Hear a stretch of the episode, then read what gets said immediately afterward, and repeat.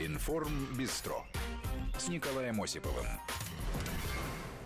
Приветствую всех, кто нас слышит. Э, начинаем программу. Сегодня много тем, как всегда. Поговорим, естественно, о политике, о большой политике, о внешней, о внутренней и о туризме. О внешнем, о внутреннем тоже там много интересного происходит, особенно с учетом того, что Роспотребнадзор у нас э, признал официально Турцию небезопасной в плане э, заражения неприятными всякими болячками. Имеется в виду, конечно же, вирус Коксаки. Ну и, наверное, еще про азартные игры тоже поговорим. Там нашелся, говорят, человек, который умеет обманывать казино. Наверное, интересно, мне кажется. И э, вообще на этой неделе много тревог тревожных сообщений приходило. Ну, не знаю, например, астероид, говорят, размером с дом к Земле приближается. Наверное, тревожно и даже страшно. Предсказания Матроны, фейковые, естественно, о том, что конец света на следующей неделе наступит, наверное, тоже кого-то должны пугать. Ну и уж, наверное, еще более тревожные вот сейчас обсуждают активно в соцсетях э, умелых рабочих одного из районов Москвы, которые умудрились положить газон травой вниз, рулонный газон, я имею в виду. Соцсети, естественно, в покате над э, вот этими вот товарищами, которые все это делали. Но это все, наверное, не те сообщения, которые надо э, серьезно обсуждать. А действительно тревожные сообщения на этой неделе, как мне кажется, ну и как многим, наверное, кажется, хотя, может быть, не все до конца разделяют э, эту точку зрения, касаются КНДР, Кореи, США и России в том числе. Потому что сегодня стало известно, что ПВО России приведены в повышенную готовность из-за конфликта КНДР и США. Э, ну, понятно, предыстория понятна. Вашингтон и Пхеньян э, давно уже обмениваются весьма жесткими заявлениями. Северная Корея угрожает ударить по Гуаму, проводит испытания. И государственное информагентство Северной Кореи сообщила, что к середине августа армия КНДР разработает план запуска четырех баллистических ракет средней дальности в направлении острова. Что любопытно, вот на что, кстати, интересно обратить внимание, э, члены НАТО, государства, не обязаны по уставу Альянса защищать территорию острова Гуам, который расположен в Тихом океане и является владением США. Заявление представителя Альянса э, также появилось. В общем, как бы дали понять, если что, НАТО в стороне, разбирайтесь, товарищи американцы, сами. Ну, действительно, специально посмотрели в пятый устав, э, в пятую эм, статью устава НАТО, э, на которую ссылается представитель Альянса, и там говорится, что вооруженное нападение на одного из членов Альянса будет рассматриваться как нападение Альянса в целом. Но в шестой статье уточняется, что правило распространяется только на Европу, Северную Америку, Турцию и острова, расположенные в североатлантической зоне севернее тропика Рака. Остров Гуам не попадает в эти географические координаты. Впрочем, американские военные политики дают понять, что сами могут справиться с КНДР, если что, такое, есть такая возможность, э, необходимость возникнуть. Австралия, правда, пообещала помочь э, американцам, если что. Э, Китай заявил, что в состоянии сдержать нарастающий конфликт. Ну и Южная Корея тут, наверное, выглядит хуже всего, потому что там призывать стороны, конечно, к переговорам, но там прекрасно понимают, что в случае чего достанется всему Корейскому полуострову. И Сеул, к сожалению, сейчас как-то вроде не особо кто слушает, но пока обмениваются заявлениями. До дела, слава богу, не дошло. Но вот заявление от России, о котором я сказал в начале. Сенатор Виктор Озеров который ранее возглавлял Комитет Совет Федерации по обороне, сообщил, система ПВО на Дальнем Востоке находится в состоянии постоянной повышенной боеготовности, а зоны возможных пусков ракет Северной Кореи находятся под повышенным вниманием. Что это означает? Попробуем разобраться. У нас на связи журналист, военный обозреватель газеты «Комсомольская правда» Виктор Баранец. Виктор Николаевич, здравствуйте. Добрый день, здравствуйте. Ну это вот э, стоит бояться таких заявлений, или у нас постоянно система ПВО находится в повышенной готовности? Uh-huh. Я сразу хотел бы вам сказать, что а, а, бывший председатель комитета по обороне и безопасности Виктор Озеров очень серьезно поторопился и сказал, что преподнес эту информацию совершенно дилетантски. У меня такое впечатление, что после того, как он перестал быть председателем комитета, его средства массовой информации стали забывать, и он решил показаться народу. Так вот, сразу вам хочу сказать, Министерство обороны уже достаточно так смачно щелкнула озеро по носу и официально сообщила, что ни о какой повышенной боеготовности средств ПВО на Дальнем Востоке не может быть и речи, поскольку, как вы правильно сказали, ПВО – это силы постоянной боевой готовности. А в повышенную боеготовность они приводятся только по распоряжению президента, министра обороны или начальника генерального штаба. Таких распоряжений, подчеркну, не было. Причем вот такая паника, к сожалению, сеется уже среди нашего брата гражданина России уже несколько раз, Министерство обороны вынуждено, по-моему, второй или третий раз а, опровергать вот эти такие э, заявления. А, чисто теоретически а, следят за теми и за теми, я имею в виду, если американцы вдруг, не дай бог, что-то запустят, и корейские вот эти вот болванки, которые они там полуудачно запускают, их вообще возможно отследить? Да, вы абсолютно правы. Э, э, ни, ни мне, ни вам, ни вашим радиослушателям рассказываю, что этот регион относится сегодня к потенциальной горячей точке, если нельзя его назвать горячей, и, безусловно, и космические средства наблюдения, и воздушные, и ПВО, и РЛС – ну ладно, для вас только хочу сказать, и наша наземная разведка, работающая в том регионе, не тотально наблюдают за развитием, за развитием ситуации. Вы спрашиваете, можно ли отследить? Ну, во-первых, у нас там спутничек висит, э, разрешающая способность которого достаточно высока. Может быть, я первый раз вам хочу сказать радио, что там э, такие глаза электронные, которые способны рассмотреть предмет э, чуть больше 30 сантиметров. Ну, вы понимаете, генеральный штаб тотально следит за этим районом. Мы, конечно, генеральный штаб уже просчитал вероятные удары, с каких направлений могут наносить Соединенные Штаты Америки, если Трамп вдруг окажется не болтуном, а действительно вздумает ударить по Северной Корее. Ну, уже и из Пентагона просочилась информация, что э, с острова Гуам Э, собираются Соединенные Штаты Америки послать несколько самолетов для нанесения ударов. Пока о ракетных ударов, пока, пока, говорят, планов таких не, не разрабатываются в Пентагоне. Ну, по-вашему, они так и продолжат обмениваться вот этими угрозами? Да, вот, ну, естественно, это вопрос, наверное, задают постоянно. Э, до действий может дойти ситуация, до конкретных действий? Вы знаете, если вы мое чисто субъективное э, ощущение хотите сказать, я абсолютно уверен, что это часть информационной войны, часть такого информационного нажима на Северную Корею, и это еще часть нажима и на Китай. Э, который на своих условиях хочет сесть за стол шестисторонних переговоров, как вы знаете, по северокорейской ракетной ядерной программе. И вот эта трамповская атака, она, в общем-то, не дипломатичная, она не тонкая, она совершенно грубая. Трамп, видно, рассчитывает, что если он дубиной у Ким Чен Ына помашет перед, э, перед носом, так то сразу пойдет на попятную. Ким Чен уже сказал, если даже меня очень сильно побьют, то я Сеул смешу, сделаю бетонное крошево. Ну и до Гуама достану. Мы сегодня с вами э, послушно, принимая информацию иностранных разведок, смеемся над северокорейскими ракетами. Так я вам хочу сказать, уж до Гуама, где там чуть больше, по-моему, двух тысяч километров, северокорейские ракеты наверняка достанут. Да, не все, но парочки достаточно того, что прилетело, и двух э, баз военно-морской военно-воздушной американской на Гуаме не стало.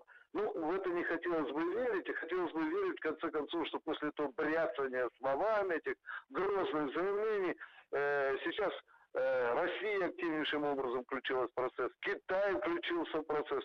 Я думаю, что на каких-то условиях после вот этого вот петушиных этих наскоков друг на друга, они все-таки сядут рано или поздно за стол. На каких-то условиях. Виктор Николаевич, ну пока мы смотрели на Корею, вот все эти дубины размахивания, да, да. со стороны Трампа, а американцы тем временем уже на Украину пролезли, там база ВМФ. Вот по-вашему, это, с этой стороны насколько все серьезно? Да, это серьезно. Сразу я говорю, что это центр. Это военно-морской центр, который строится силами строительного управления Соединенных Штатов Америки. И здесь первый вывод, конечно, сразу мы будем говорить, что американцы в открытую приступили к э, разработке и укреплению береговой инфраструктуры э, военно-морских сил Украины. Это раз. Во-вторых, совершенно очевидно, что подготовка военно-морских сил Украины будет вестись по американским лекалам, а это значит, что это уже, в общем-то, можно рассматривать как подготовительные курсы для вступления, перспективного вступления Украины Украины в, э, в НАТО. В любом случае, это недружественный американский шаг, в любом случае мы придаем этому значение, тем более, что этот центр располагается в Очаково неподалеку от нашего очень важного военно-морского центра. Все это говорит о том, что уже американцы, как говорится, прицеливаются своей попой на Черное море. В общем-то, э, будем говорить потихонечку, но такая натовская американизация Черноморского стратегического, конечно, она уже совершенно очевидна. Я уже не говорю о тех постоянных учениях, а теперь То есть, если они раньше заходили на месяц, американские корабли в Черное море, и потом должны были уходить, сейчас они, получается, там уже прописку получают, так что ли? Там 20, э, по-моему, 21 день, есть такая доктрина Монтрё, которая разрешает кораблям не черноморских стран заглядывать в Черное море на 21 день. Это так 36 -го года доктрина, mm. и она по-прежнему работает. Но хитропопые американцы иногда говорят, что у них то винт сломался, то кто-то на банку сел. Ну, мы к этим играм уже привыкли, и не раз даже и Лавров стыдил этих ушлых американцев. Но, тем не менее, появление центра – это достаточно серьезный сигнал, из которого и Генеральный штаб, и Кремль, и Минобороны должны делать очень серьезные выводы. Вот чтобы не получилось так, когда мы 755 дипломатов сейчас высылаем, а народ говорит Кремлю слишком поздно. Мне кажется, что сейчас настала пора именно сейчас дать э, адекватный ответ американцам. Я абсолютно в это верю. Вы спросите, какой? Мы очень долго с вами говорили о Кубе, да? Вот говорили о Кубе. Я только о ней подумал, наши... да. Я только а о ней нам политики, подумал. А нам политики говорят, ой, это большая политика. Дорогие друзья, американцы уважают только те, которые сразу по зубам дают. Так вот я сейчас разговаривал с некоторыми специалистами и говорили, если будет команда, нам для начала надо решить очень несложную задачу. Всего лишь две дизельные подводные лодки пришвартовать к Кубинскому пирсу, который там уже давным готов, там уже вся береговая структура готова, ну а наши дизельные подводные лодки, они имеют оружие, которое вам хорошо известно, да? Mm-hmm. Это калибры, которые стреляют на 2600 километров.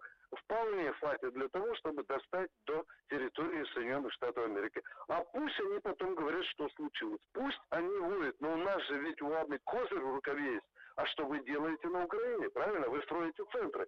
Кстати, попутно замечу, в Севастополе в 2014 году сразу два центра э, военно-технического управления американцы строили. И только когда крымские события случились, так они свою аппаратуру вырывали из пола. Они в бешеном темпе грузили и уматывали оттуда. До какой наглости уже надо было дойти, что в сердце Крыма, в сердце русского Севастополя. И, и мы, мы, мы делали какие-то заявления Януковичу, он иногда говорил, да я этого не знаю, потому что вы адмиралы, и даже его преданные там секретари Совета Безопасности его просто наглую дурили. Янукович не знал, что в Севастополе садятся два американских разведцентра. Вот я считаю, что пришла пора такого, знаете, геополитического, адекватного ответа. Потому что как сейчас наступает момент истины, мы должны делать для сбалансирования ситуации ответку. Ответ, не угрожая никому. Мы ядерные ракеты, тополя Ярса на Кубу не потащим. Но нам нужно приставить такой же пистолетик жирной заднице Америки. Спасибо, а... спасибо вам. Да, да Виктор Николаевич, у нас сегодня время заканчивается. А, Виктор Бронец, журналист, военный обозреватель газеты «Комсомольская правда» об ответе, а, ну, таком а, оборонительном ответе американцам. А сейчас поговорим о дипломатических ответах, потому что дипломатический обмен тоже активно идет, обмен мнениями, обмен действиями. У нас сейчас на связи директор фонда изучения США имени Франклина Рузвельта в МГУ, доктор исторических наук Юрий Рогулев. Юрий Николаевич, здравствуйте. Здравствуйте. Ну вот мы сейчас говорили про военную составляющую, а дипломатическая составляющая. Очень много такой э, ругани на этой неделе было в адрес Трампа от дипломатов, которые, от его же дипломатов, которые, которым не понравилось, что он порадовался сокращению э, дипломатов. И сегодня же появились сообщения о возможном сокращении генконсульств, э, имеется в виду российской, как, как ответ э, на сокращение американских дипломатов в России. Вот, по-вашему, вот это вот дипломатический обмен такими действиями, он где-то конец у него вообще предвидится или так и будут там сокращать и что-то такое вот, вот обменивать такими санкциями взаимными? Ну, в дипломатической практике э, принято поступать зеркально, э, симметрично, если хотите, и там какой-то еще термин можно здесь применить. Э, короче говоря, предпринимаются шаги, аналогичные тем, которые делает другая сторона. Как известно, Соединенные Штаты в декабре месяце прошлого года выслали 30 с лишним 35 дипломатов э, из э, наших миссий, э, из консульств и лишили доступа к собственности России двум комплексам. Э, находящимся недалеко один от Вашингтона, другой от Нью-Йорка. Э, так что нынешний, на самом деле, высылка американских дипломатов, это такой, э, в общем, ответ на те шаги, которые были... Но американцы остановятся, вот или будут тоже там что-то сокращать, урезать, как вы думаете? Ну, здесь очень трудно предсказать, здесь все зависит от намерений политических этих намерений. А, конечно, можно и дальше продолжать. Если они предпримут какие-то шаги в отношении консульств, но Россия тоже вынуждена будет что-то предпринять. Э, так что другое дело, что это ведь тупиковый путь. Mm-hmm. И это не тот путь, который выбирает Россия, и наш президент уже говорил на эту тему неоднократно. Мы ничего не собираемся по своей собственной инициативе предпринимать и делаем шаги только в ответ на те меры, которые предпринимают Соединенные Штаты. Ну, здесь уже не отвечать нельзя было, это понятно, это просто не принято в дипломатической практике, это, э, в общем, совершенно не, не э, Э, такое поведение, оно рассматривается абсолютно как э, неподобающее, я имею в виду, если страна не отвечает, то она либо признает, э, либо что она действительно что-то такое совершила неправомочное, либо она просто теряет лицо. Поэтому отвечать, конечно, надо, придется, но насколько эти меры будут адекватными тем, которые Соединенные Штаты предпринимают, мне, откровенно говоря, трудно сказать. Юрий Николаевич, а вот смотрите, можете дать оценку американским дипломатам, которые вот так прямо ополчились на Трампа и уж почти нецензурно бурно высказывались вот по поводу как раз его заявления, что ну ничего плохого в этом нет, он даже благодарен России за то, что Россия сократила число их американских дипломатов у нас и, в общем, это сокращает расходы. А просто мне кажется, что и многим, это не мое мнение, я как раз читал мнение политологов и дипломатов, в том числе в соцсетях, а, которые говорят, что ну, это некорректно, чтобы так дипломаты свои же отзывались о своем же президенте стороны, у Трампа его высказывание, которое, конечно, было шуткой, э, но шуткой очень неудачной. Хотя в каждой шутке есть доля истины, потому что Трамп таки сократил расходы на государственный департамент на 25%. И э, вот он так неудачно пошутил. Он вообще, как известно, не политичный, а политик, как его называют э, в Соединенных Штатах. И эм, это не первое его такое неудачное высказывание, и, конечно, дипломаты обиделись на него, и в этом смысле э, я думаю, что у него в дипломатическом ведомстве немного будет сторонников. Mm-hmm. И мы знаем, что на самом деле там ситуация непростая, трудно идут назначения новые в государственный департамент, там не полностью сформирована команда, и Тиллерсону там приходится нелегко, и мы знаем вот из этих имеющих постоянные, так сказать, э, уже превратившихся в практику постоянно утечек, так называемых, ведь это делают люди и в Госдепе, и в, в самом штате Белого дома, и распространяют информацию, которая, в общем-то, ну, является не только конфиденциальной, но и секретной. Но последний это вообще был, так сказать, вопиющий случай, когда распространили тексты телефонных разговоров э, Трампа с лидерами других стран. Ну, понимаете, это уже вообще никакие ворота не лезет. Да, спасибо вам большое за ваше мнение. Директор фонда изучения США имени Франклина Рузвельта в МГУ, доктор исторических наук Юрий Рогулев был в нашем эфире, но мы сейчас еще э, успеем обсудить еще одну тему, тоже противостояние в, общем, в каком-то смысле между Россией и США уже, потому что на этой неделе э, э со стороны МИДа прозвучали предложения э, отказаться от доллара озвучил это замглавы внешнеполитического ведомства России Сергей Рябков. Ну вот, если дословно, мы, конечно, активизируем работу, связанную с импортозамещением, сокращением какой-то зависимости от американских платежных систем, доллара как расчетной валюты и так далее. Теперь это становится насущной необходимостью. Ну, конечно, это вызвало споры э, среди экспертов, особенно среди тех, кто убежден, что доллар вечен, от него никак не избавиться. Э, у нас сейчас на связи профессор Российской Академии Народного Хозяйства и Госслужбы э, при президенте Константин Корищенко. Константин Николаевич, здравствуйте. Добрый день. Ну, вот по-вашему, э, вообще в каких-то сферах возможно отказаться от доллара? Я, кстати, сразу запущу у нас голосование на сайте. Вы лично от доллара можете отказаться, чтобы слушатели наши высказывались? Вот в стране, в экономическом смысле, где-то можно как-то отказаться действительно от доллара? Ну, во внутреннем обороте отказаться от доллара вообще нет никаких проблем, да, поскольку внутри России расчеты в долларах, э, кроме как между банками, вообще-то запрещены. Вот. Поэтому население, э, если оно приобретает доллары, то исключительно для операций, которые находятся за пределами России. Во-вторых, проблема даже не в самих долларах и не в евро, а проблема в банковской системе. Дело в том, что те ограничения, которые на нас налагаются, они применяются через банки, которые э, либо препятствуют, либо в принципе не дают проводить те или иные операции русским компаниям, русским банкам, русским физическим лицам, российским. Вот. Поэтому дело не в долларе или не в, е, не в евро, а дело именно в финансовой банковской системе. А, а система, а, она способна вот выжить без доллара? А на сегодняшний день практически нет, по той простой причине, что сегодня почти 80% а, оборота, если брать по валютным парам, а, связано с долларом. То есть практически э, в той или иной степени, вот где-то две трети, даже больше оборота, проходят через э, доллар. Это наследие Второй э, мировой войны, точнее Бреттон-Вудских соглашений, которые были после Второй мировой войны подписаны. И мы вынуждены жить в этой, в этой реальности. Уходить от доллара можем попытаться, но для этого нужно проделать достаточно длительную работу, и для этого недостаточно усилий одной страны. Это должна быть группа стран, которая готова будет перевести прежде всего свои операции на другие э, валюты или на другие финансовые инструменты, такие, скажем, как биткоин, например. Кстати, Николаевич, мы сейчас прервемся на рекламу и новости. Я буду очень признателен вам, если вы подождете и продолжим с вами беседу, потому что, естественно, вопросы возникают.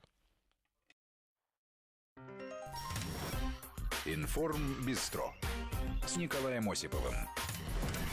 Продолжаем обсуждать варианты отказа от доллара. У нас э, голосование на сайте запущено в приложении. Можете ли вы лично отказаться от доллара? И я прошу, кстати, прислать вам сообщение, а когда вы вообще последний раз доллары в руках держали? Может быть, есть такие люди, вот я, например, давно уже в руках не держал долларов. А, может быть, есть такие люди, которые вообще забыли, что это такое. А помогает нам разобраться в том, насколько глубоко мы увязли в американской валюте, профессор Российской Академии Народного Хозяйства Госслужбы при президенте России э, Константин Кориченко. Константин Николаевич, спасибо, что остались с нами. Вот вы говорили перед новостями о том, что э, с другими странами странами надо как-то дружить, да, вот так против доллара. Какие страны? Ну, наверное, Китай прежде всего, да? Ну, прежде всего, это на самом деле Евроазиатский союз, который у нас формируется, точнее, сформировался и расширяется. Вот. А следующая страна это Китай, которая недавно получила статус, точнее валюта Китая получила статус резервный.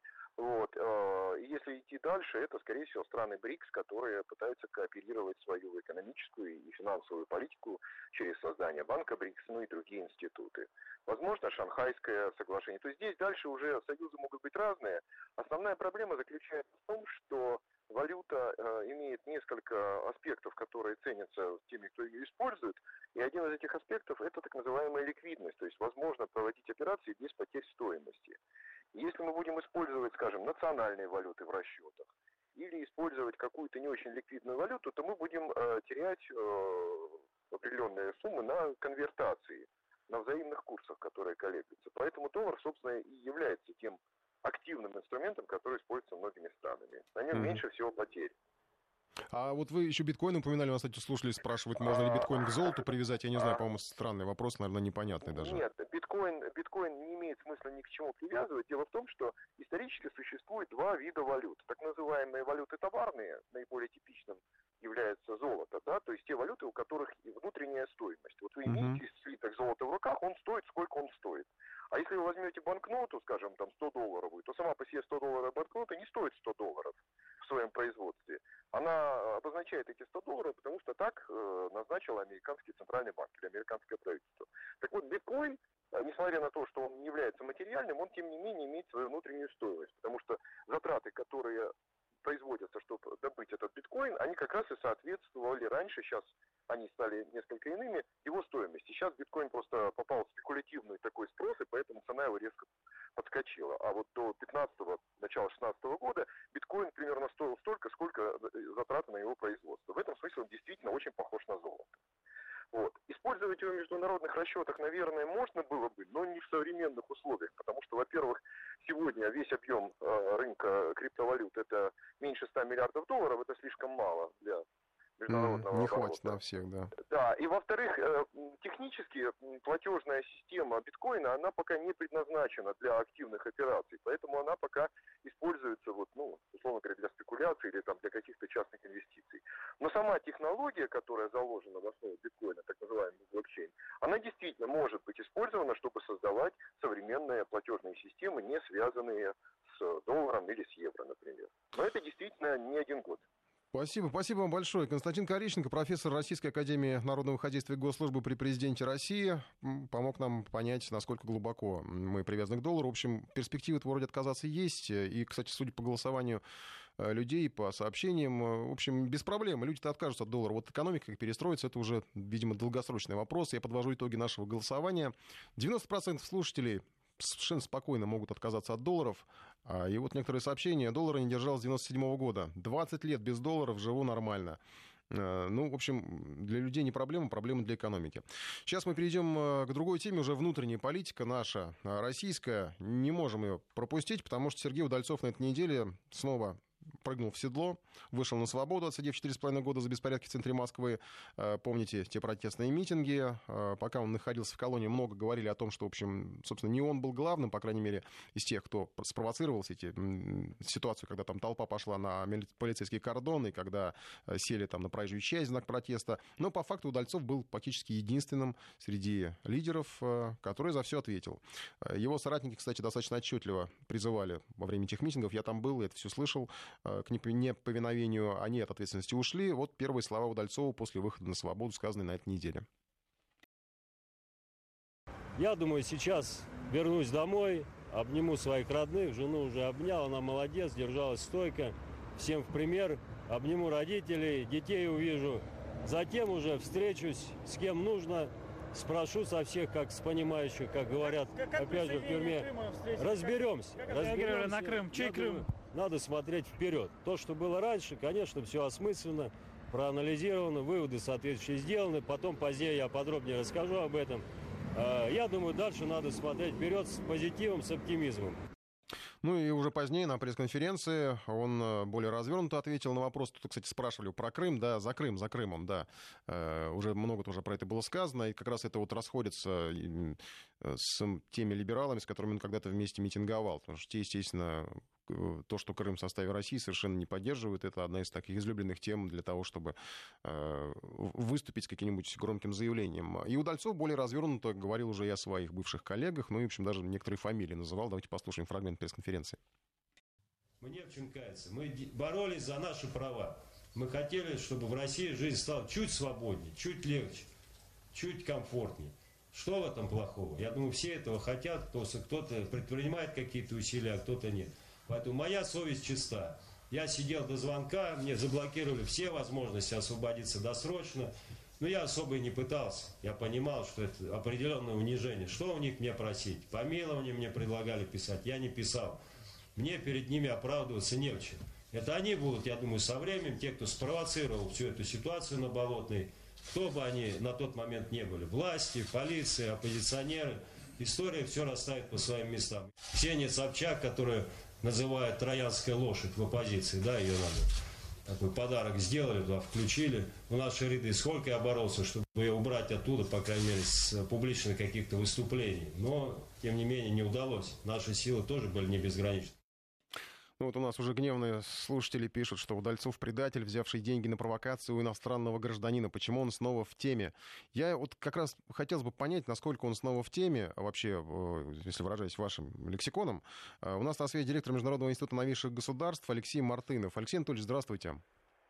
Добрый вечер. Ну вот по-вашему, Удальцов, как вот выражаются наши слушатели в теме, он э, или так он сейчас сдуется скоро?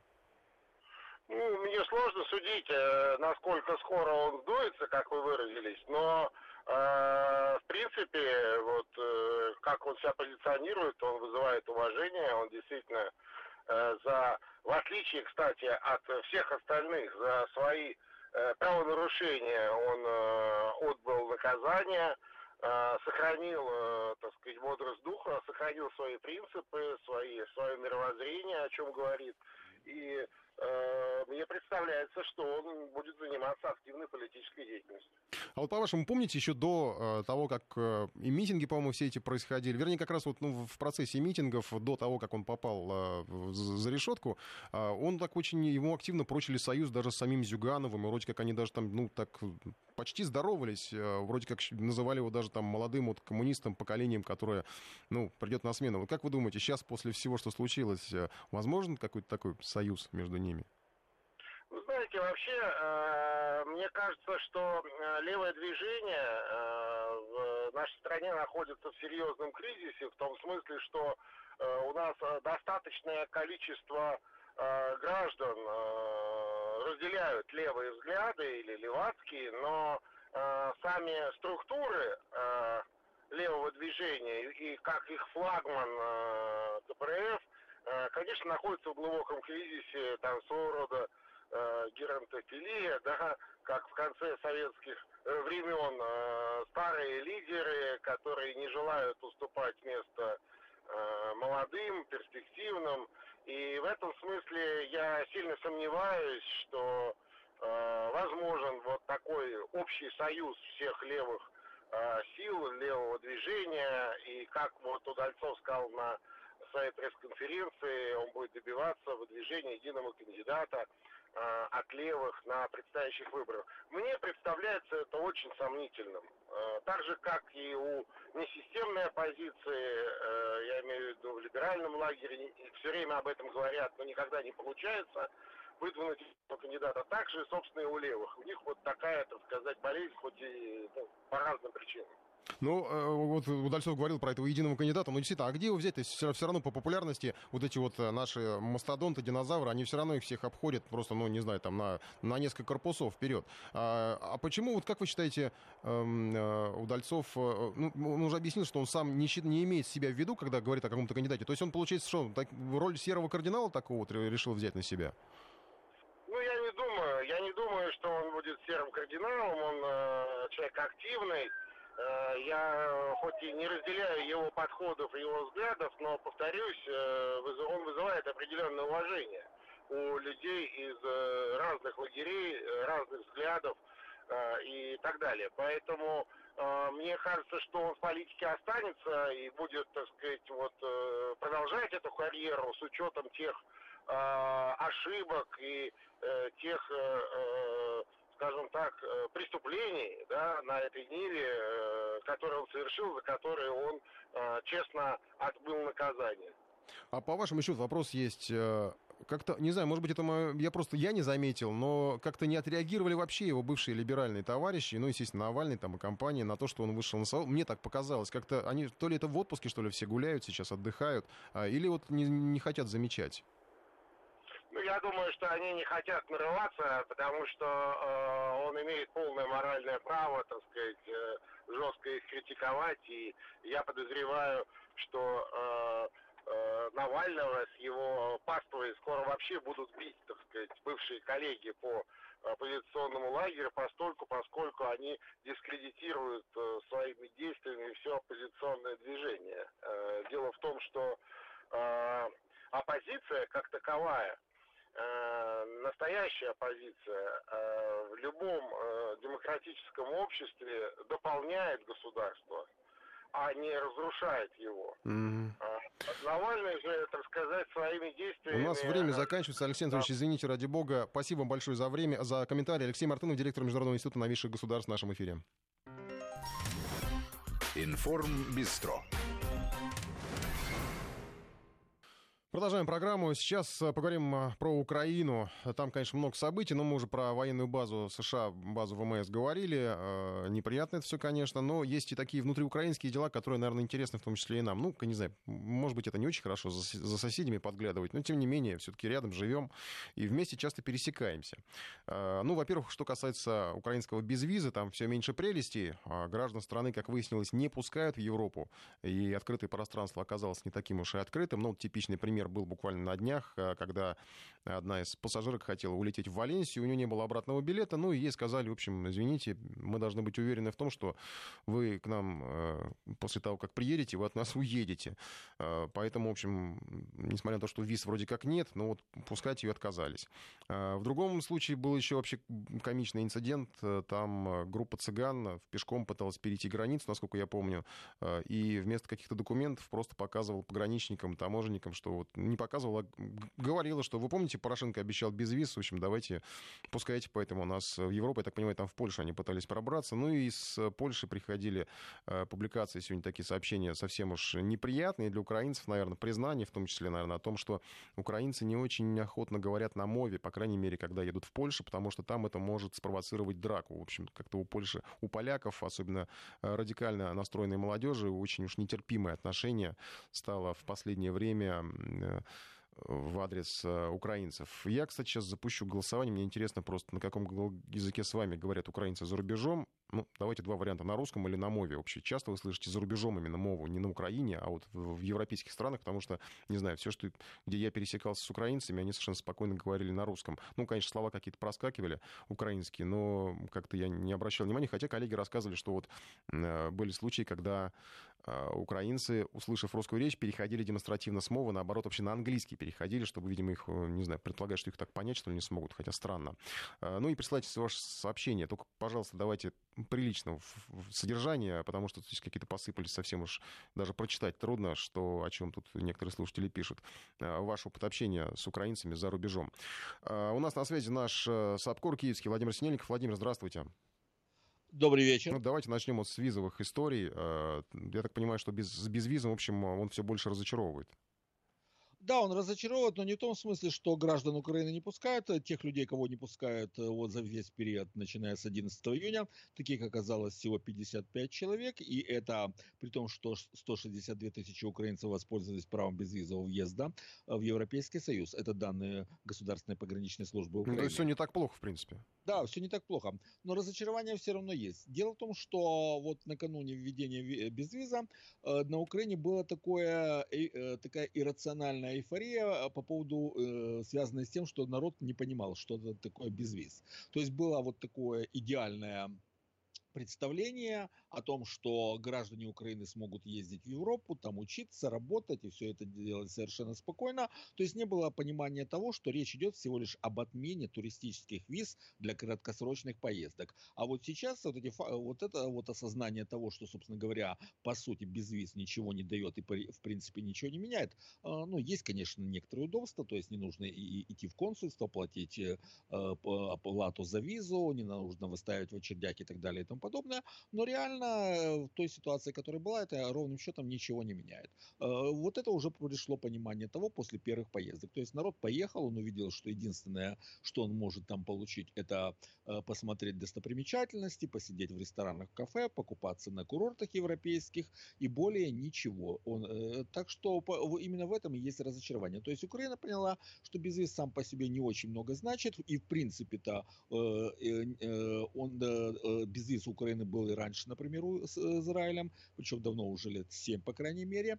И э, то есть вот сейчас, а что мы получили? Из-за чего, собственно говоря, вот столько вот э, было Ну так ведь изначально объясняли, что без виз только для того, чтобы съездить, не для того, чтобы работать. Или люди просто не слушают эти...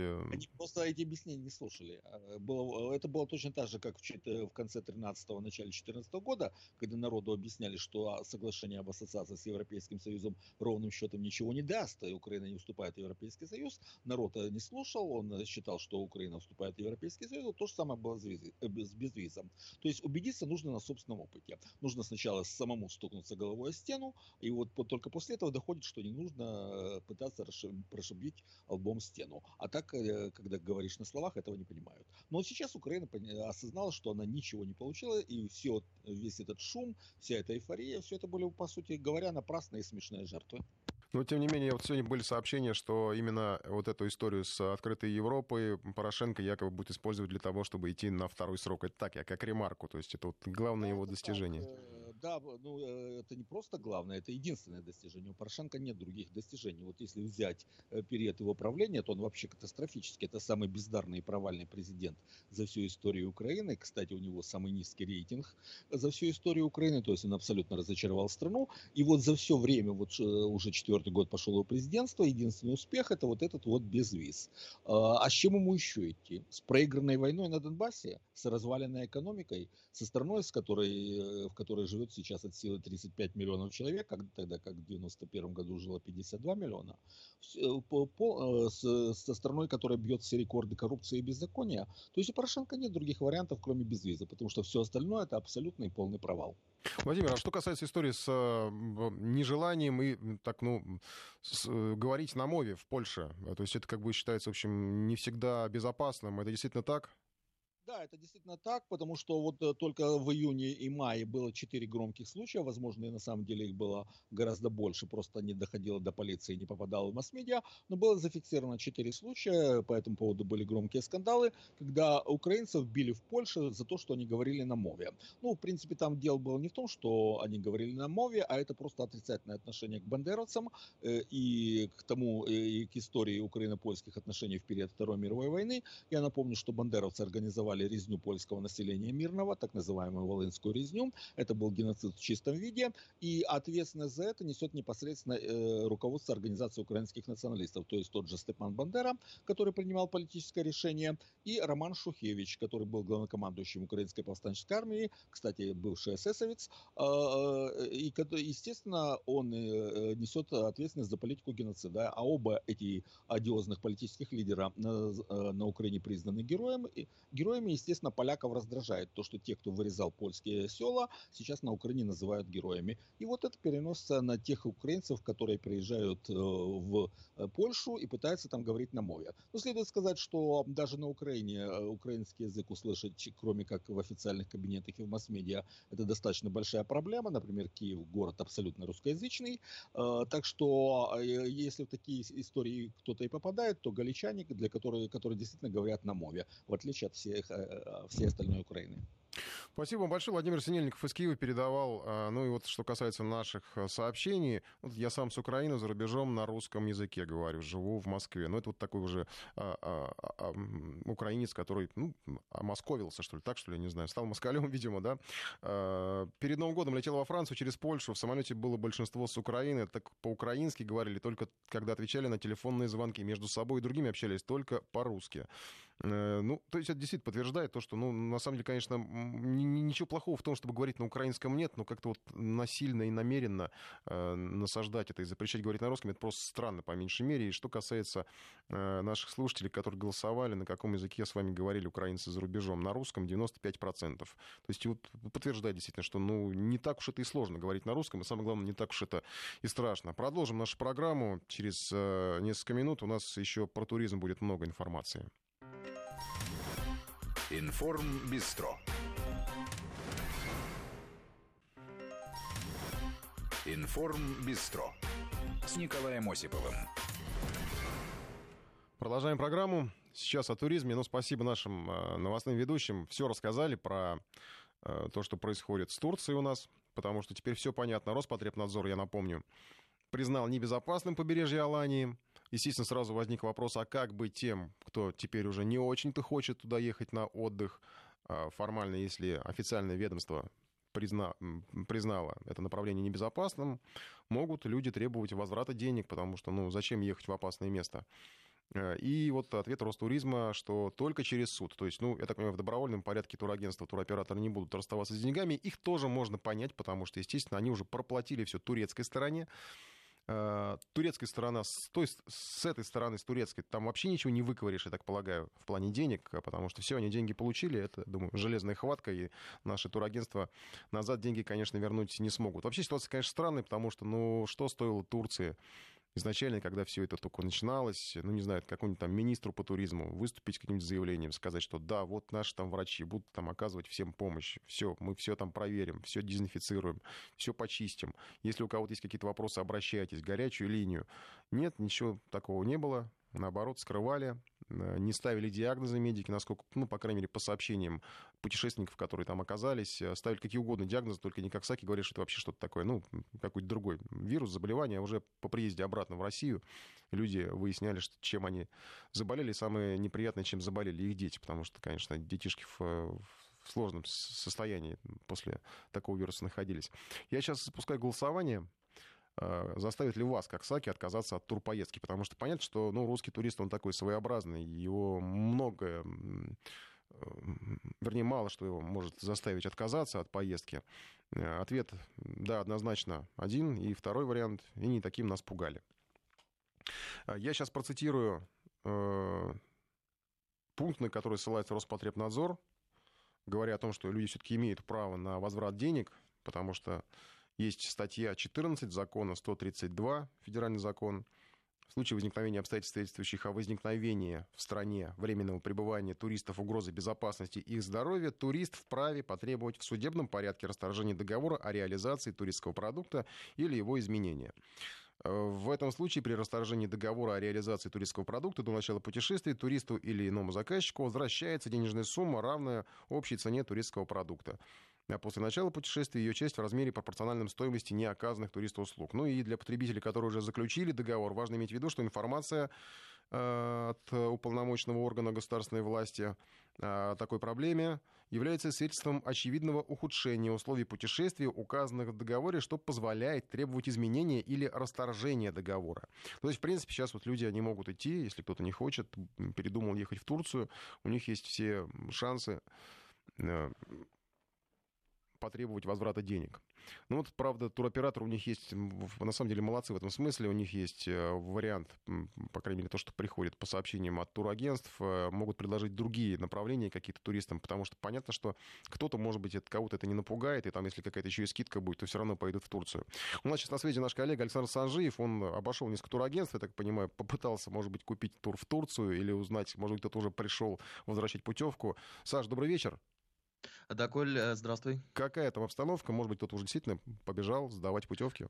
Ну, нужно сказать, что обстановка сегодня, по крайней мере, достаточно спокойная. Туристы в очередь не выстраиваются для того, чтобы сдать э, путевки, и э, турагенты реагируют на все абсолютно спокойно. Но мне удалось пройти э, по нескольким э, турагентствам. В некоторых вообще э, сказали, что они, в принципе, не продают путевки в Турцию по каким-то причинам. Ну, то есть у них нет такой услуги, как поездка в Турции. Продают в другие страны, поэтому они даже не слышали о том, что происходит. Ну, а в тех же э, турагентствах, где действительно действительно Турция пользуется большой популярностью и куда а, приходят за дешевыми поездками в частности, москвичи, а там говорят, что все вполне спокойно. Таких вот, э, скажем, возмущенных людей, которые приходят и говорят, верните нам свои наши деньги, нет. В основном просто спрашивают насчет того, вот, ну, а вы слышали, а как нам быть? Но в основном вот все достаточно спокойно. Но это, по крайней мере, говорят так сами туроператоры. Ну, а людей а, встретить, которые вы приходили бы и требовали деньги свои, или стояли там, ругались, или что-то требовали,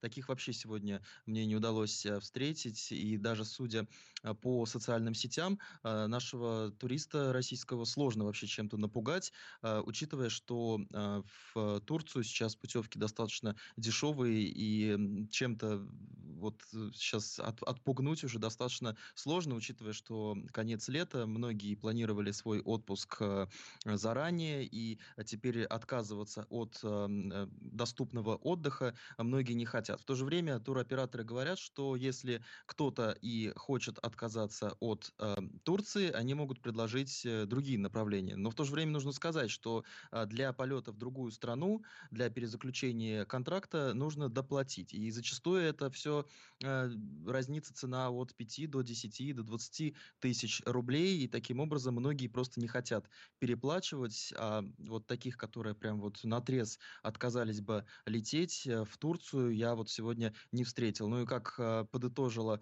одна из сотрудниц агентства в центре Москвы, в основном отказывается один человек из ста. Ну и, как они сказали, они возвращают деньги, потому что один человек из ста не принесет э, такой э, серьезный урон э, компании, потому что это достаточно редкие случаи. Ну а что касается, как говорят эксперты, случаев, если все массово начнут сейчас отказываться от поездок в Турцию, то, скорее всего, здесь возникнет проблема проблема. Дело в том, что турокомпании, как они объясняют, э, уже перечислили э, какую-то часть денег э, в, на турецкой стороне и просто-напросто взять эти деньги, вытащить, грубо говоря, из кассы и всем раздать, такого просто не получится, потому что турагентство не будет выдавать какие-то свои деньги, которые, как они говорят, у них свободных таких денег нет. Все, можно сказать, вложено в оборот. Но и также, если кто-то и спрашивает с опаской насчет вот этого вот вируса, вируса, то туроператоры говорят, э, в основном э, он э, поражает детей, в основном дети заражаются и заболевают, и взрослым он абсолютно никак не грозит. Ну и еще, как один из аргументов, говорят, мойте руки, мойте фрукты, овощи, не купайтесь в бассейне, а лучше в море, и с вами точно ничего не случится. Спасибо большое. Александр Санжиев у нас прошел с патурагентством. Ну, как я понимаю, они, конечно, предупреждают, что взрослым не грозит, но, тем не менее, были случаи, люди даже фотографии размещали, когда вот у, у, там, у женщины, у мамы ребенка, так понял, тоже была сыпь вот это вот, и тоже были симптомы этого вируса. А что касается голосования нашего, ну, однозначно отказаться от турпоездки из-за этого вируса готовы 69%, а 30% ничто не остановит. И э, да, вот сообщения тоже приходят, что вот ну, многие, многие, по крайней мере, судя по нашему голосованию и по нашим сообщениям, треть людей готова отказаться от поездки. Хотя, я еще раз говорю, ну, странно, что вот турецкая страна как-то молчит, она делает вид, будто что вообще ничего не происходит. И мне кажется, что с точки зрения вообще туристического сезона, который и так не ах у турков, наверное, это не очень правильно, потому что, ну, э, если сейчас вот эта волна э, заражения, она пойдет, мне кажется, что турки вообще без бархатного сезона могут остаться, потому что, ну, нашим туристам-то есть куда поехать. И, и, кстати, что касается цен в турецких отелях, ну, если это хороший отель, позиционирующий себя как хороший, то не так уж там и дешево отдыхать. Есть и в Европе направления, как мне кажется, гораздо более доступные с финансовой точки зрения. Еще сейчас про туристов поговорим, потому что, ну, как раз европейское направление, туда переберемся. Оказывается, европейцы разлюбили туристов, э, потому что все больше сообщений приходит о недовольстве местных жителей, которым не нравится столпотворение из задыхающих на улочках маленьких городков, на площадях больших э, столиц. Э, аборигенам уже некуда деться. Пляжи, торговые центры, э, что там еще, достопримечательности, все забито людьми.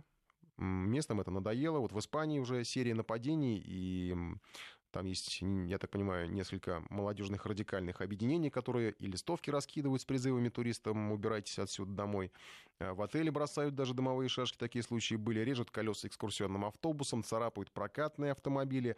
Из Греции приходит сообщение, там тоже люди недовольны, немножко в другом ключе, там официально разрешили работать в воскресенье. Ну, владельцам торговых точек понятно, это прибыль, потому что туристы готовы покупать э, товар в любое время, э, неважно, выходной, наоборот, даже это, ну, как не всем привычно, что в выходной что-то закрыто, особенно для русских туристов это непривычно, у нас торгуют круглые сутки. Э, и работникам это не нравится, потому что их заставляют в итоге из-за этих туристов выходить на работу. В ряде стран уже ввели запреты для отдыхающих, но там такие они чисто, может быть, даже, ну, носят такой характер, действительно, их можно понять, потому что, допустим, во Флоренции обедающих на ступенях церквей начали сгонять бронзбойтами. Вот там люди вот так вот приходят поесть на ступеньки церкви. В Венеции жители требуют закрыть порты города для крупных круизных лайнеров. Там тоже застарелая проблема. А, в Испании, кстати, а, по-моему, в понедельник, в следующий, намечена стачка 24-часовая сотрудников служб безопасности аэропорта, которых, я так предполагаю, тоже достал этот бесконечный поток туристов.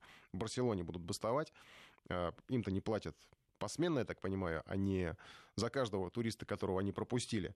А, требуют увеличить штат, не хватает людей, ну или зарплату, что ли, повысить. У нас сейчас Регина Севастьянова у нас в связи, наш европейский САПКОР. Регин, добрый вечер. Добрый вечер. Что там, совсем прямо нас разлюбили? Я Барселону так люблю, теперь в Анапу поеду. Ну, с Барселоной там э, ситуация на самом деле уже длится в течение некоторого времени. Это все связано с тем, э, что вот эти молодежные организации, про которые Николай сказали, это организации, которые выступают за отделение Каталонии от Испании. Именно с этим связаны их акции. Они действительно на прошлой неделе, как известно, остановили автобус с туристами, были одеты в, в клоунские костюмы, капюшоны были надвинуты на лица, чтобы их узнать было сложнее. Пробили в итоге колеса этому автобусу, напугали тех, кто был внутри, потому что угрожали оружием, э, и потом уехали. Потом а, представители этих же двух организаций врывались в отель на территории Барселоны, как известно, 7 отелей подверглись таким нападениям, бросали в ресепшн и в стены шарики, наполненные краской, и потом оставляли такие угрожающие надписи, вплоть до того, что туристы, они же террористы. Но это политическое такое движение в какой-то степени, которое считает, что вся Испания э, пытается, в общем, э, наживаться на Барселоне и на Каталонии в целом, в том числе за счет э, туристических потоков. Известно, что Барселона, которая население даже не, не миллионник, принимает около 18 миллионов человек в год э, туристами, а, причем там, как известно, сезон вообще круглогодичный круглогодичный, вне зависимости лета это или зима, народ все равно толпами туда едет, и э, местные жители как бы от этого не очень сильно выигрывают, прямо скажем, э, финансово. Зато э, вот э, в смысле удобства, точнее, неудобства для местных жителей. Это серьезная проблема. И вот эти движения, они а, не только в последнюю неделю стали активными, но и раньше проходили э, на улице демонстрации, выступления многочисленные. И все это усугубляется, конечно, тем, что, а, как известно, федеральное правительство запретило Каталонии проводить э, референдум по отделению от Испании, и местные жители этим недовольны. Это вот э, все выливается в такие акции протеста, в том числе направленные на туристов.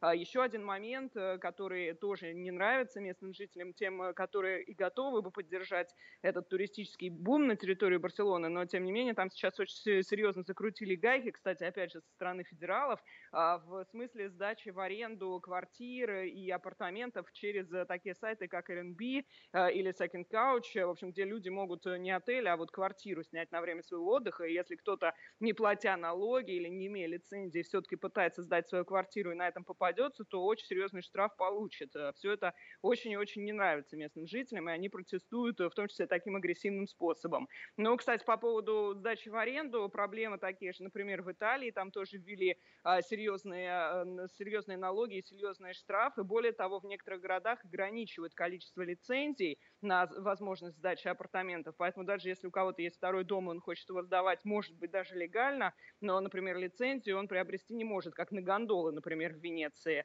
А Венеция тоже, да, действительно подвергается, э, там местные жители а, подвергают туризм серьезной критике, потому что, ну, просто не выдерживает уже город таких потоков туристов, и, а, как известно, даже федеральное правительство это признает, э, выделены существенные средства на то, чтобы а, промоутировать другие города в качестве туристических направлений, потому что люди все равно в одни и те же точки едут и просто там не способны справиться с этими потоками. Дошло до того, что местные жители все-таки в Венеции, например, добились того, что через центральную площадь и через другие точки скопления народа, например, нельзя на велосипедах ездить. Это связано с тем, что, а, как известно, в Венецию на машине заезжать в принципе нельзя, если ты не местный житель. Поэтому туристы оставляют свои машины за пределами города, берут э, велосипеды и потом едут через город. И а, там этих велосипедистов на этих узких уличках уже столько, что это просто невозможно людям пройти. И вот теперь ввели этот запрет. А во Флоренции, ну там, конечно, бронетранспортерами вряд ли кого-то поливают, но а, там действительно поливают э, ступеньки церквей и храмов э, водой холодной перед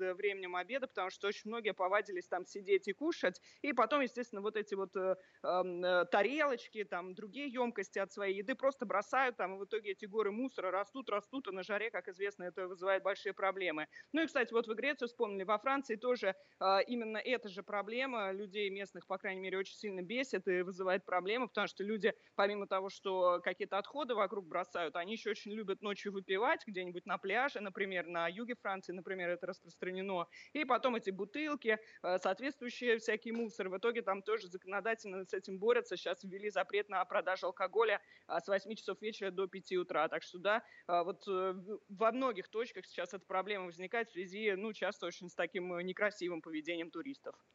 Спасибо большое. Регина Севастьянова объяснила нам, э, что происходит в Европе. И вообще, самое главное, по-моему, услышали причины, э, почему, э, почему недолюбливают туристов. В общем, они такие достаточно широкие, эти причины.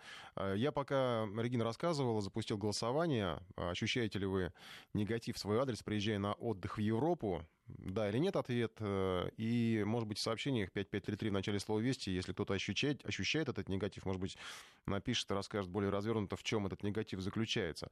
А я, в принципе, наверное, сейчас вот пока Регина рассказывала обо всех этих эмоциях э, со стороны местных жителей, я отчасти, наверное, их даже понимаю, потому что ну, действительно, вот я в Испании с большим перерывом по времени ездил. В начале 2000-х это была одна Испания, а вот в последние годы это стала немножко другая Испания, та же Барселона, эти городки, которые под Барселоной, там стало больше гораздо а, мигрантов, от которых тоже сейчас вешается Европа, и, естественно, эти туристические места не привлекают вот таких вот торгашей, которые непонятно чем торгуют, там какие-то сумки Луи Виттон из картона пытаются продать. Естественно, это тоже не нравится местным жителям, и они уже согласны вообще отказаться, может быть, даже от денег и просто жить спокойной жизнью, э, тихой европейской провинцией.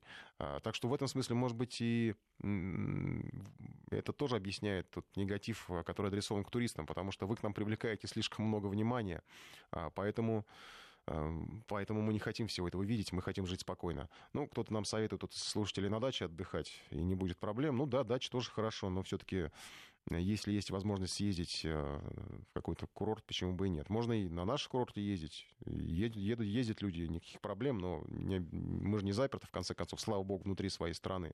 Да, вот у нас опять же Анна пишет, что пусть едут в Россию. Да и в Россию едут, отдыхают, и мест там свободного нет. Вот публиковали недавно те же самые анапские пляжи, там Тетрис э, на этом песке, сунуться некогда, некуда.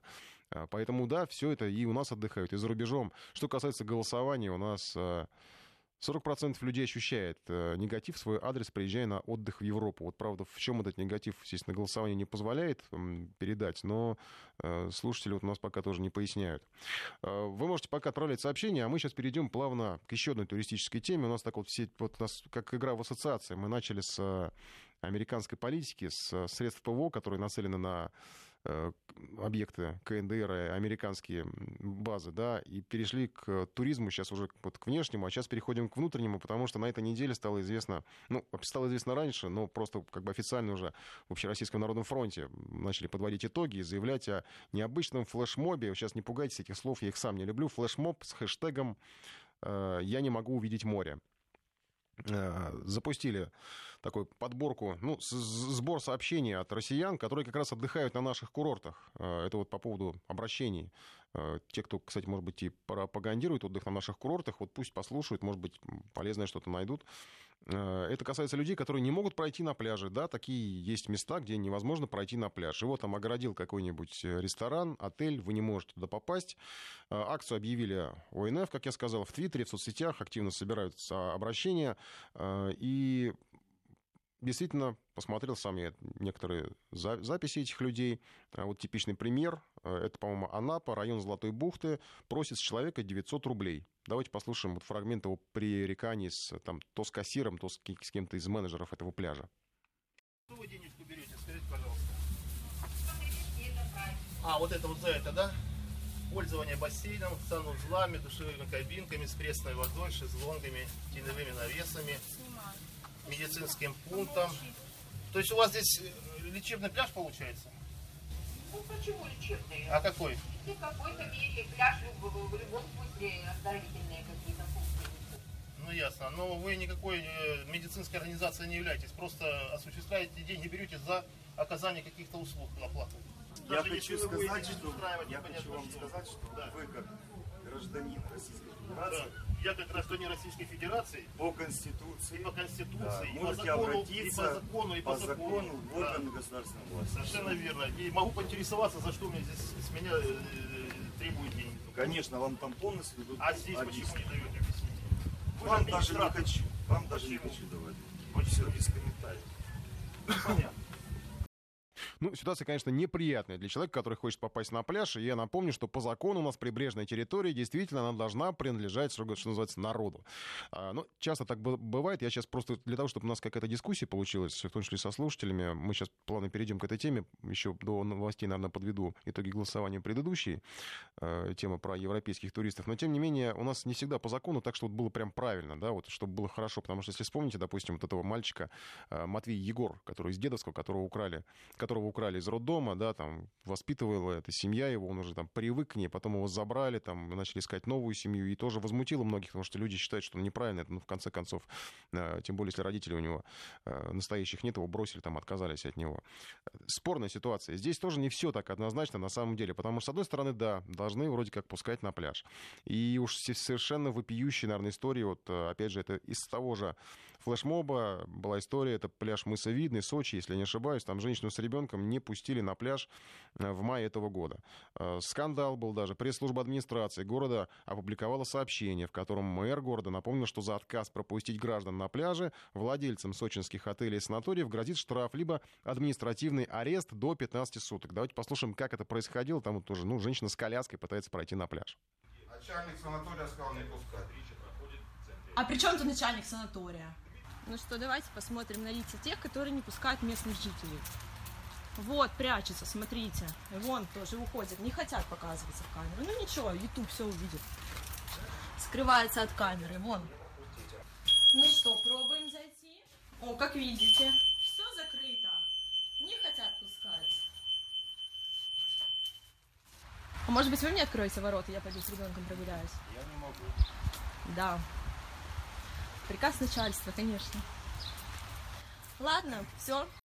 Ну, по-моему, эта история как раз стала таким, ну, толчком для того, чтобы вот устроить такой флешмоб, потому что были конфликты, действительно, они происходят. А, я хочу сейчас подведу итог по поводу ощущения негатива в адрес на отдыхе в Европе. 41% ощущает негатив, это достаточно много. 58% а, наших слушателей не считает. Э, и никаких проблем в Европе не испытывает. Сейчас давайте закрываем это голосование и открываем следующее. Против ли вы частных пляжей? Казалось бы, все достаточно однозначно. Э, пляжи вам, как бы вы хотите попасть на пляж, и вы должны на него попасть в конце концов, тем более если закон вас э, поддерживает в этом. Но ведь есть определенные нюансы. Вы посмотрите на общественные пляжи там, в той же Анапе, какие-нибудь центральные, там, не знаю, давно, правда, там не было, сейчас как раз собираюсь, сказать, туда съездить. А, как там все забито, загажено, извините. И посмотрите на какой-нибудь частный пляж, за который да, за вход там могут брать деньги или какой-нибудь пляж санатория. Тем более, что люди, которые приехали в санаторий, они вообще хотят отдыхать отдельно как-то одни, они заплатили деньги. Они хотели бы вот сидеть спокойно себе там на, там, лежаке, э, любоваться морем, и чтобы перед ними никто не сновал. Ни продавцы, как там, чур, чурчхела, кукуруза, э, пахлава, чебуреки, непонятно откуда, в песке все. Э, может быть, не так все плохо с этими пляжами частными. Я предлагаю вам писать сообщения и участвовать в голосовании. Мы к этой теме еще вернемся после, после выпуска новостей. Но я добавлю по, по, по поводу Золотой бухты. Э, там, конечно, 900 рублей с человека, мне кажется, это совсем какая-то уже неприличная цена. И еще там был интересный нюанс. Люди все-таки кто-то проникли, заплатили, видимо, деньги, вот эти активисты, и там продавали пиво, и в чеке было написано, что это эко-квас. Я не знаю, чем там занимаются вот в этом заведении, но это уже, наверное, отдельная история, а мы сейчас будем говорить про пляжи сразу после выпуска новостей. Информ Бистро. Продолжаем программу. И вот у нас интересные сообщения пишут люди. Говорим о пляжах. Сейчас уже перенеслись в Россию. О наших российских пляжах, о частных пляжах, вот, э, против которых э, очень возмущаются активисты. В принципе, их понять можно, как я уже говорю. Но на самом деле, мне кажется, не все так однозначно. Потому что, ну, э, некоторые люди хотят вот оказаться на таком частном пляже. Заплатить какие-то деньги, вменяемые, конечно же, деньги. И чтобы у них там было чисто, аккуратно, спокойно. Потому что посмотрите на Э, вот эти пляжи, которые бесплатные, общественные, они же порой просто на них зайти страшно. А, естественно, люди, которые там отдыхают, они хотят попасть на этот закрытый пляж не потому, что он закрытый, а потому что там чище. Там люди получают деньги за то, чтобы содержать эту территорию в приличном виде. А, вот у нас пишут, живем, живем в Краснодаре, на море летом перестали ездить вообще. Пробки, поборы надоели. Андрей из Краснодара. Ну, тут сразу объединилось несколько тем, и, кстати, европейская тема по поводу отношения местных к, к туристам, потому что из-за туристов торгаши заставили все улицы и остановки, зарабатывают. Это Севастополь, из Севастополя, я так понимаю, нам пишет Наталья. Чуть в сторону от центра все загажено, гниющие овощи, фрукты, вонь, грязь. Цены выше, чем в Сочи. Рады мы туристам, местные жители Севастополя. Вот видите, на самом деле не только в Европе не любят туристов. Местные жители того же Севастополя э, тоже не очень хорошо относятся. Вот дети выросли, люблю отдыхать осенью, пляжи свободные, цены пониже. Но мы сейчас немножко не об этом, мы сейчас именно о том, о чистоте пляжей, о том, что частный пляж, это же все-таки всегда почти всегда это э, некий сервис, услуги, которые вы получаете, в том числе услугу по отсутствию рядом какого-то непонятного контингента, который, может быть, вам не очень приятен, да. Опять же, я уже говорил, пахлава там и все прочее. 232-1559, кстати, наш телефон, можете звонить, высказать свое мнение. Может быть, у вас есть опыт посещения частных пляжей. Э, хотя, например, я не знаю, если приводить московский опыт частных пляжей, у нас тоже такие есть э, на канале. Э, там все, не знаю, я помню, в 90-х на одном из пляжей, неподалеку от моего дома, брали деньги за вход. Какие-то, кстати, небольшие очень деньги, не скажу, что он был в, в хорошем состоянии. Сейчас там берут деньги только за лежаки. То есть проходить можно, пожалуйста, на песке, там где угодно, валяйся. Можно даже искупаться, хотя, по-моему, там сейчас не рекомендовано уже купаться. Но пляж в идеальном состоянии, просто там мальдивский песок какой-то совершенно белоснежный. Э, и отличные лежаки, которые, естественно, в хорошем состоянии, не раздолбанные, все замечательно. Приходи, отдыхай, просто заплати. За лежаки, да, берут дорого. За вход на пляж ничего не берут. Михаил у нас на связи. Михаил, здравствуйте. Да, добрый день. А у вас какое мнение по поводу частных вот этих вот э, да, я вот недавно вернулся с Крыма буквально. Значит, так. пляжи Евпатория, Севастополь, это Любиновка. И Феодосии на выезде еще. Покупались, позагорали. Э, ну, мое мнение, прекрасные пляжи. Я не знаю, почему так э, Анапа избрана. Ну, очень свободные, достаточно свободные доступные пляжи. По поводу платных пляжей я отношусь к этому отрицательно, а так вот услуги платные на пляже очень даже хорошо. В Феодосии, например, лежак где-то 100 рублей на целый день мы брали. Э, рядом, пожалуйста, мороженое, пиво. Цены вполне умеренные с моей точки зрения. Угу. Все прекрасно, ничего никакого плохого не вижу. Все здорово. Спасибо вам, спасибо за звонок. Э, у нас еще пишут, если мне предоставят бесплатный шезлонг, чистый песок, никто не будет курить, не украдет мои вещи, будет чистый туалет, все это за деньги, то я предпочту платный пляж. У человека должен быть выбор. Бесплатных пляжей много, но там грязь. Да, вот, вот видите, вот подтверждает. Я, я просто пытаюсь рассуждать, это она, опять же, нам пишет, э, потому что действительно иногда можно заплатить. Это не значит, что все побережье должно быть этим платным пляжем. И должны быть какие-то участки, но, в принципе, э, у людей это востребовано, иначе, на самом деле, эти платные участки, они не существовали бы, да. Пусть они там на каком-то полулегальном состоянии и там под угрозой вплоть до уголовного преследования, которого они, видимо, не очень боятся. Тем не менее, услуга востребована, и люди действительно хотят этим пользоваться. Борис у нас еще на связи. Борис, здравствуйте. Да, добрый день. А, вы знаете, вот э, мы с ребятами лет 10 назад начали ездить на курорт Краснодарского края, и э, вот те места, где мы останавливались, вы знаете, ну вот общественные пляжи, это просто ужас. Угу. Это такой гадюшник, я другого слова не могу для этого сказать. Это кругом э, битое стекло, окурки, там с детьми даже не сунутся. И мы были, в принципе, вынуждены ездить там в 4 километрах от места, был э, кемпинг, mm-hmm. ну, с платным пляжем. И mm-hmm. чисто символическая денежка, там мы платили по тем временам что-то рублей 50, наверное, за въезд на машине. Mm-hmm. При этом у нас машина стояла на парковке, чистенько, песочек, никакого мусора, вообще ничего нет. Mm. Да, спасибо. Ну вот типичный э, случай, когда люди готовы заплатить небольшие деньги, но их не надо, их немного и не требуется платить этих денег за, э, учитывая количество туристов, которые приезжают на пляже, чтобы нашлись какие-то команды людей, которые бы держали это место в чистоте. Вот э, сообщение только что вернулся из Анапы от нашего слушателя. Ходил на разные пляжи, ни одного платного не нашел, везде проход свободный. Платный только доп. услуги, типа аренд. Да, на, на, в Анапе, по-моему, кстати, такой проблемы особо нет. Там есть какие-то только платные, уча... не платные, а участки, закрепленные за санаториями, но опять же, они, это участки огороженные, э, не, подход к воде не, не закрыт, все равно там можно проходить, просто это участок песка, где э, только вот посещают только э, люди из определенного санатория там, или из какого-то отеля, там специально, видимо, как-то выкупают они. Э, но это тоже, в принципе, разновидность частного пляжа, потому что, ну, люди там, они вот купили путевку в этот санаторий или в этот отель, и они хотят, чтобы у них был какой-то сервис. И вот они не хотят на этом общественном пляже, потому что, опять же, вот Борис нам звонил, рассказывал про то, насколько заплеванные часто бывают эти общественные пляжи, особенно где-нибудь вот на центральных э, выходах э, к, к этим пляжам. Магомед из Санкт-Петербурга у нас. Магомед, здравствуйте. Да, здравствуйте. По поводу Петербурга я скажу. На Заячьем острове есть официальный городской пляж. Э, в начале 2000-х годов там был вход символический 10 рублей, потом 20 рублей, видимо, тогда были другие деньги, более значимые, чем сейчас но э, нет разницы, есть плата или нет. В Петербурге э, все чисто, все аккуратно, там где официальные пляжи, да, mm-hmm. вот фонд музея истории Санкт-Петербурга заботится о том, чтобы это все было хорошо, там есть отдел по благоустройству, люди такие отчаянные, все уберут, все как надо. А так, могу сказать, что если официальные пляжи есть на территории Российской Федерации, абсолютно уверен, что на это есть статья расходов. Уверен, что за этим место проследить, хотя бы часть функциональных обязанностей, если будут выполнять те, кто призваны по зарплате, да, по чьи функциональные обязанности это входит, я думаю, что пляжи были бы куда чище. Ну, это но понятно, начало... да. Понятно, что статьи расходов, да, спасибо, Магомед, понятно, статьи расходов есть, но почему-то по факту все равно получается, что частный пляж, ну, это, не знаю, закон капитализма, что частный пляж, он всегда чище, там какой-нибудь бассейн тебе поставят с чистой водой, и э, напитки тебе будут приносить, не знаю, там, и, э, а вот на общественном тебе, опять же, вот упомянутый мной чебурек с кукурузой принесут, э, и все, и большего не дождешься. Платные пляжи могут иметь место только при наличии рядом бесплатного, размером не менее платного. Вот логичное предложение, да. А, потому что это как платная дорога. Да, вот если есть платная дорога, должна быть бесплатная альтернатива. У нас по закону так написано. Почему, кстати, так не сделать с пляжами, действительно? А, у нас еще звонок, да, есть. Федор. Федор, здравствуйте. Здравствуйте. У вас как отношение к частным пляжам?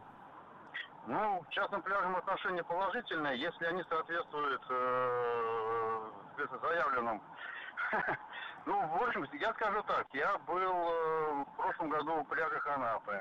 Витязева, Большой Утриш, сама Анапа. Очень недоволен, поскольку пляжи действительно платные, но на них очень грязно.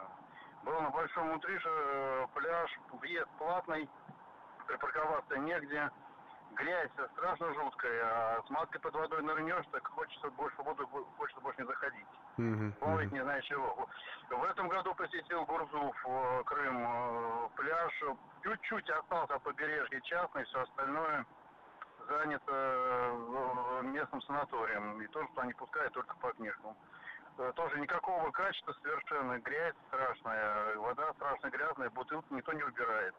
Даже если на пляжный, на платный пляж заходишь, на частный, грязно. Угу, угу. Да, вот это неприятно. Надо как-то вызывать, э, не знаю, может быть, санитарные службы какие-то, чтобы этих людей рублем наказывать, потому что у нас, когда только рублем наказывают, начинает работать. Да, вот, кстати, хорошее замечание. Спасибо вам за звонок, Федор, потому что действительно, если это некая компания, какая-то контора, а, которая а, предлагает сервис, то есть берет деньги за содержание этого пляжа, за предоставление услуг на этом пляже, действительно, значит, с них, собственно, ну, теоретически, опять же говорю, с них и спрашивать проще. То есть, э, если я заплатил денег, почему я наступил там в какую-нибудь неприличную лужу на этом пляже, да, или там, не знаю, или мусор я какой-нибудь споткнулся, там, порезал ногу о бутылку. Тут уже спросите, а с общественного пляжа что спросишь? Ты пойдешь в мэрию города и будешь там жаловаться? Ну, здесь как-то все, мне кажется, совсем сложнее. Еще Борис у нас на связи. Борис, здравствуйте. Да, добрый день. У вас как с пляжами? Я прошу прощения. Да нет, про пляжи, э, в общем-то, они общественные пляжи могут быть чистыми, ведь я так понимаю, что пляж э, является э, местом общего пользования, правильно? Правильно. Это как двор около дома. Там должен, по сути своей, убираться дворник. Угу. Но почему-то не всегда везде убирается. Не, ну хорошо, а куда же тогда деньги уходят муниципальные? Куда же бюджетные деньги уходят? Ведь на уборку уже ведь э, тех же самых пляжей э, разыгрываются тендеры, правильно? Вполне возможно, да, разыгрываются. Только, ну, вы понимаете, тендер тендеру рознь. Одно дело, когда частник поставил свой, там, свои лежаки и собирает деньги, и он следит за этим. А другое дело, когда какой-то тендер. А, в Греции на Кипре все пляжи муниципальные, довольно чистые. Да, действительно, в Греции на Кипре есть чистые пляжи. Но я вам скажу, что и в Греции на Кипре, кстати, на Кипре не был, не скажу, в Греции есть и грязные пляжи в том числе. Потому что есть пляжи как бы вот э, в таких центральных туристических местах, которые действительно поддерживают в, в приличном состоянии. И в Черногории есть замечательные пляжи с чистейшей водой. Но есть пляжи, куда приезжают, как я понял, по наблюдениям, мне кажется, там местных много приезжает.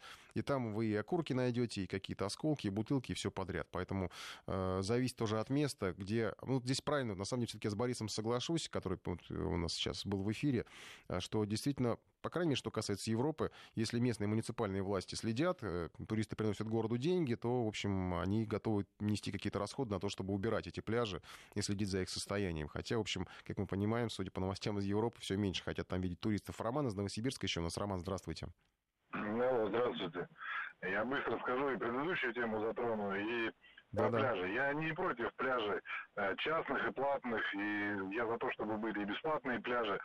Но проблема вся в том, я пишу, э, я живу под Новосибирском в э, поселке, и я живу возле церкви. И когда происходят какие-то у нас религиозные праздники, то я, как владелец ну, своего дома, живущий через забор от церкви, я готов застрелиться от верующих. И я понимаю так. жителей Европы, которые ненавидят туристов. А, потому вот что возле, возле моего двора машины, окурки, чебуреки недоеденные, мы же все верующие. Но да. проблема в том, что начинать нужно с себя, и ругать можно бесконечно. А платные услуги или бесплатные, это определит уже рынок. Спрос будет и на то, и на другое. Но то, как мы относимся к своей стране, к своим пляжам, к своему имуществу, вот это будет показатель. А сейчас у нас, к сожалению, данная культура, она ну, очень низка. И эта проблема грязных, бесплатных пляжей, она будет всегда, и, ну, в противовес ей будут платные пляжи, которые чистые. Это вот такое вот у меня мнение. Да, спасибо вам. Ну, вы, в общем, объективную картину рисуете, на самом деле, что трудно с вами не согласиться. Что касается нашего голосования, то 61% против частных пляжей. И я считаю, что, ну, учитывая, что насколько вот эта компания, я не могу увидеть море, была такой масштабной, надо сказать, и много людей действительно против этих частных пляжей, многих действительно вполне справедливо возмущает невозможность пройти бесплатно к морю, когда человек хочет пойти позагорать, искупаться. Но 38% считают, что да, ничего страшного в этом нет, в частных пляжах, и не готовы э, платить деньги за то, чтобы был какой-то минимальный сервис, хотя, как мы понимаем, не всегда э, этот сервис э, доступен. Еще несколько сообщений прочитаю, и мы перейдем к следующей теме. А, пляжи должны быть бесплатные, администрация города, области должна следить за чистотой, пишут нам. А, любой свинье лучше в частном, платном свинарнике на пляже. Это, кстати, вот такое, ну, оно ироничное замечание, что любой свинье лучше в частном. Конечно, а, после того, как ты пришел, там, нагадил на общественном пляже, то ты, естественно, у тебя есть желание пойти туда, где почище, потому что на то старое место ты уже не очень хочешь. Еще у нас сообщений много за частные пляжи. да, и, конечно, призывы, что люди сами должны соблюдать чистоту в общественных местах, ну, ну, призывать можно сколько угодно, но мне кажется, что не всегда эти призывы, они работают. И, конечно, и частный пляж, наверное, провоцирует человека, ну, такое уже, ну, как говорят, да, быдлячество, когда человек э, считает, что он заплатил, он уже может иметь э, вправе творить что угодно на этом частном пляже, но я думаю, что этот вопрос уже решаем с той же охраной этого пляжа, да, там, как, как получится. А, налоги, курортный сбор, заплати за все, да, налоги, курортный сбор, действительно, да, почему бы не направить его на, на уборку этих пляжей.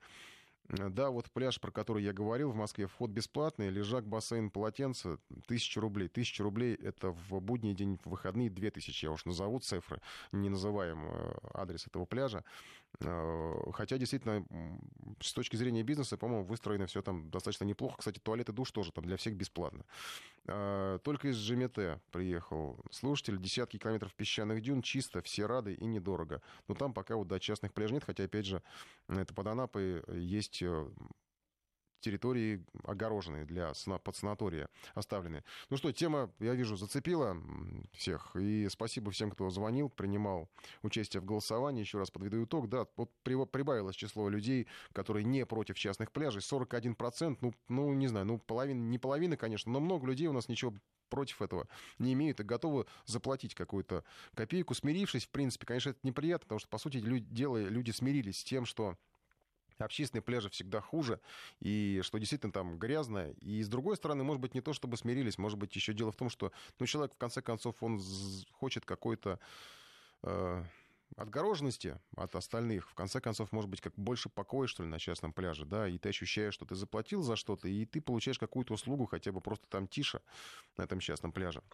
Еще мы поговорим, я не знаю, про... Ну, это, наверное, тоже как-то связано с отдыхом, только уже с отдыхом другого рода. А у нас э, на этой неделе стало известно, что математик из России придумал, как обмануть казино. По крайней мере, он так утверждает, о нем даже писала пресса. У нас э, сюжет даже на выходные будет э, в эфире. Якобы он даже попал в неприятности из-за того, что столько узнал про казино. Математик, программист, хакер, причем не откуда-нибудь, а из Санкт-Петербурга, по крайней мере, как утверждают издание. Насколько известно, он работает под псевдонимом Алекс, какое-то время сотрудничал с казино. Ну, прошу прощения, и узнал принцип работы определенных марок игровых аппаратов. Он их там то ли чинил, то ли настраивал в какой-то момент. И выяснил алгоритм э, работы. И теперь знает, в какой момент они выдают выигрыш. Якобы его команда работала в разных казино мира, обчищала их, даже называли суммы. 250 тысяч долларов в неделю, по-моему, его команда зарабатывала. В общем, конечно, все это очень приятно. Некоторые, говорят, задерживали. Ну и мы сейчас попробуем спросить, собственно, у эксперта, а реально ли действительно вот так обмануть казино, высчитать какой-то алгоритм. У нас зам руководителя лаборатории компьютерной криминалистики компании группа IB, э, группа IB Сергей Никитин. На связи. Сергей, здравствуйте. Здравствуйте. Ну, расскажите, вот, ну, потому что э, я так понимаю, что этому парню завидуют сейчас очень многие, и многие мечтают найти вот эту вот какую-то схему, по которой э, можно вычислить, когда казино отдает деньги выигрыш. Реально это вообще? Да, на самом деле реально, особенно если речь идет о очень старых игровых автоматов, а так как речь идет про США, то там, грубо говоря, в каком-нибудь Лас-Вегасе этим аппаратам могут быть десятки лет. Вот. И вполне вероятно, что для определенных моделей, то есть каких-нибудь старых конкретных моделей, не все, не все вот эти вот автоматы, а какие-то определенные, можно понять принцип работы генератора псевдослучайных чисел, в том числе и э, провести его атаку в смысле того, что просто э, подобрать определенный алгоритм, да, по которому можно будет выигрывать. Ну, это проблема вот конкретной модели, конкретного аппарата, и это ну, реально, да. То есть, ну, это вот э, из, той истории, что э, все э, вот эти аппараты, они работают как бы по синусоиде, да, вот он в какой-то момент он забирает, забирает деньги, потом происходит перекос, он накопил, и потом рано или поздно он эти деньги отдаст. И просто человек знает этот момент, когда вот эта синусоида, она войдет в определенную точку. Да, совершенно верно. То есть там во всех автоматах заложен определенный процент отдачи, да, то есть они должны отдавать там сколько-то денег и сколько-то приносить прибыли. Но распределение должно быть случайным. Но, повторюсь, для старых аппаратов, да, для которых там не выпускаются обновления безопасности производителям, э, можно найти какой-то алгоритм, который, в общем, судя по всему, эти события не совсем случайны. Ну, генератор случайного числа работает некорректно. И можно благодаря этому узнать точный момент, когда будет какой-то выигрыш. Да, спасибо вам за пояснение. Зам руководитель лаборатории компьютерной криминалистики компании группы IB, IB Сергей Никитин у нас э, подтвердил нам, что действительно такое возможно. Я предлагаю вам высказаться на этот счет. А у нас есть еще несколько минут до конца программы. Верите ли вы в то, что казино можно обмануть? Э, ваши истории, может быть, какие-то присылайте, может быть, даже расскажете в нашем эфире 232-1559 наш телефон. Я не знаю, э, я перед эфиром даже просмотрел несколько полусумасшедших видеороликов, где объясняют системы обмана казино, как правильно играть на рулетке, как ставить ставки. Э, люди очень убедительно пытаются все это преподнести и, наверное, кого-то заражают. У меня опыт общения с казино небольшой. Э, когда-то мне довелось зайти в казино, кажется, да, это было в Доминикане. Я выиграл, я поставил 20 евро, купил фишки на 20 евро, поставил, выиграл 50 евро. На следующий вечер я пришел и оставил там эти 50 евро. Вот так э, закончилось мое общение с казино. Я как бы не расстроился, мне просто ну, было забавно, любопытно, хотя мне показалось это немножко скучным. Э, но, может быть, у вас какой-то другой опыт есть э, обмана казино, может быть, вам удавалось, как вот да, в фильмах и верите ли вы в то, что казино действительно можно обмануть? Потому что вот эксперты говорят, что да, если при определенном знании, но это, я так понимаю, касается технической точки зрения, если вы способны, э, способны либо подключиться к аппарату, к игровому, взломать ему его. Я не знаю, мне рассказывали, что крупье специально заточено на какой-то определенный процент э, возврата денег, минимальный, вплоть до того, что они знают, где шарик рулетки должен упасть э, в, с погрешностью, там, по-моему, в одно деление. Андрей на связи. Андрей, здравствуйте. Здравствуйте. Вы верите в то, что казино можно обмануть? Может, вам это удавалось? Мне это удавалось. Да вы что? Поэтому я и позвонил. Да. Так. Сейчас у нас казино официально не работает. Ну, работает только Поэтому... где-то там далеко. Ну да, по крайней мере в Санкт-Петербурге их нет. Да. Официальных казино, поэтому можно смело, так сказать, пояснить. На самом деле это абсолютно не новость. Э, действительно, некоторые аппараты э, можно высчитать алгоритмы, чем я, собственно говоря, с успехом и занимался на нашем, так сказать, Санкт-Петербургском рынке, да. Угу. Вот это я могу даже назвать марки и модели этих аппаратов, если кому-то интересно. Ну не надо, вот. вы будете сейчас пропагандировать, народ побежит искать эти автоматы, а еще потом нас засудит производитель этих аппаратов. Ясно. В общем, на самом деле вот, все очень просто. Как только заведение чувствует, что э, процент выдачи аппаратов уменьшается, э, либо увеличивается да, в данной ситуации, они заточены там от 75 до 95 процентов. Э, то есть э, 75 процентов выручки отдается обратно игроку, 25 э, остается заведению. Mm-hmm. И как только процент э, выдачи, э, соответственно, увеличивается, вот, чего не должно быть в программе, да, э, тогда уже казино начинает чесаться, э, искать, что же произошло с аппаратом. И я видел несколько таких ситуаций, когда я выносил аппараты на достаточно большие суммы, и, естественно, владельцы этих аппаратов начинали искать э, либо менять диапазон ставок, либо э, соответственно, просто отключать аппараты до выяснения причин. То есть поэтому ничего здесь удивительного нет, это абсолютно ну, это как, засекали время или вы по ощущениям, что вот аппарат, или следили нет, за этим аппаратом? Нет, я просто тоже занимался математикой. Ага. Вот, то есть есть определенный, наблюдал за аппаратами, как они себя ведут, в котором... но эта речь шла, естественно, не о том, что его накормить деньгами, он потом выдаст. Нет, речь не об этом.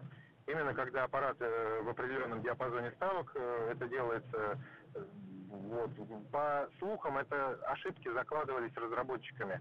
Э, программного обеспечения подобное, да, чтобы потом самим э, свои же аппараты угу, так угу. доить да. в заведениях, которые приобретут. Отличная вот, история вы нам рассказываете. Спасибо вам большое, Андрей. У вас увлекательная жизнь. Я скажу, Михаил еще у нас на связи. Михаил, расскажите, у вас какая стратегия, есть ли она?